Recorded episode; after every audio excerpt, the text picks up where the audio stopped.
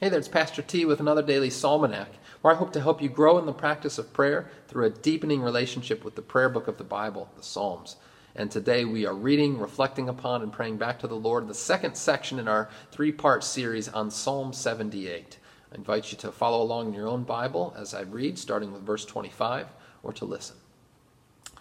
Man ate of the bread of the angels, he sent them food in abundance. He caused the east wind to blow in the heavens and by his power he let out the south wind.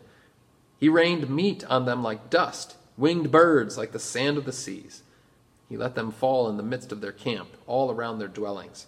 And they ate and were well filled, for he gave them what they craved. But before they had satisfied their craving, while the food was still in their mouths, the anger of God rose against them, and he killed the strongest of them, and laid low the young men of Israel. In spite of all this, they still sinned. Despite his wonders, they did not believe. So he made their days vanish like a breath, and their years in terror. When he killed them, they sought him. They repented and sought God earnestly. They remembered that God was their rock, the Most High God, their Redeemer. But they flattered him with their mouths. They lied to him with their tongues. Their heart was not steadfast toward him. They were not faithful to his covenant. Yet he, being compassionate, atoned for their iniquity and did not destroy them. He restrained his anger often and did not stir up all his wrath. He remembered that they were but flesh, a wind that passes and comes not again. How often they rebelled against him in the wilderness and grieved him in the desert. They tested God again and again and provoked the Holy One of Israel. They did not remember his power, or the day when he redeemed them from the foe, when he performed his signs in Egypt and his marvels in the fields of Zoan. He turned their rivers to blood so that they could not drink of their streams. He sent among them swarms of flies which devoured them, and frogs which destroyed them. He gave their crops to the destroying locust, and the fruit of their labor to the locust. He destroyed their vines with hail, and their sycamores with frost. He gave over their cattle to the hail, and their flocks to thunderbolts. He let loose on them his burning anger, wrath, indignation, and distress, a company of destroying angels. He made a path for his anger. He did not spare them from death gave their lives over to the plague. He struck down every firstborn in Egypt, the first fruits of their strength in the tents of Ham. Then he led out his people like sheep and guided them in the wilderness like a flock. Glory be to the Father, and to the Son, and to the Holy Spirit, as it was in the beginning, is now, and will be forever. Amen. So today we continue our discussion of Psalm 78. And yesterday we looked at first in the first section those verses that talk about the importance of history and of handing down these truths. Which Psalm 78 really embodies the history of the people of Israel.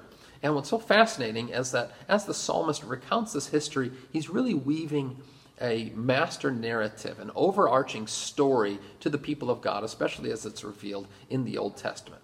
And how would we encapsulate that story? Well, I would say that it's essentially a story of death and resurrection.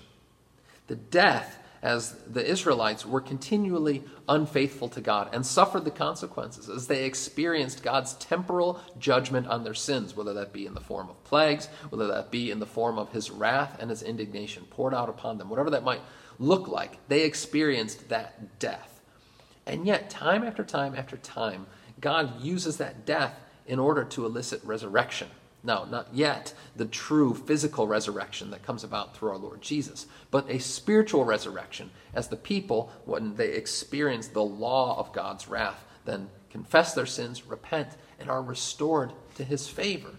Over and over and over again, whether you're talking about the Israelites wandering in the wilderness and complaining about their lack of food, or whether it be later on as they go through the exile, over and over and over again, God uses those moments of death in order to bring his people back to himself.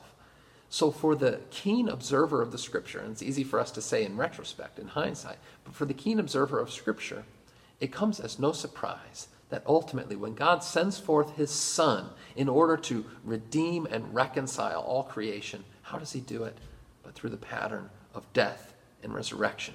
Indeed, this is the way that it had been, spiritually speaking, all leading up to that point. But then the true resurrection comes in the form of Jesus. All that preceded it was but a shadow, a foreshadowing of what was yet to be. But Jesus embodies God's redemptive heart to reconcile you and me and all creation to himself through that death and resurrection.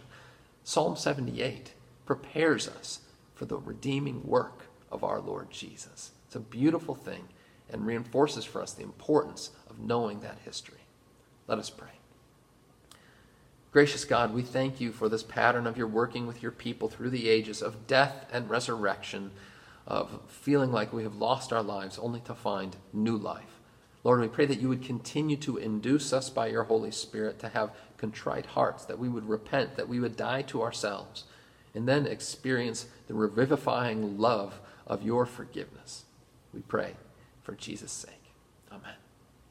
And now, may you go forth today as dead men and women walking, only to confess your sins, to repent to the Lord, and to know his resurrecting love once again. Go in his peace.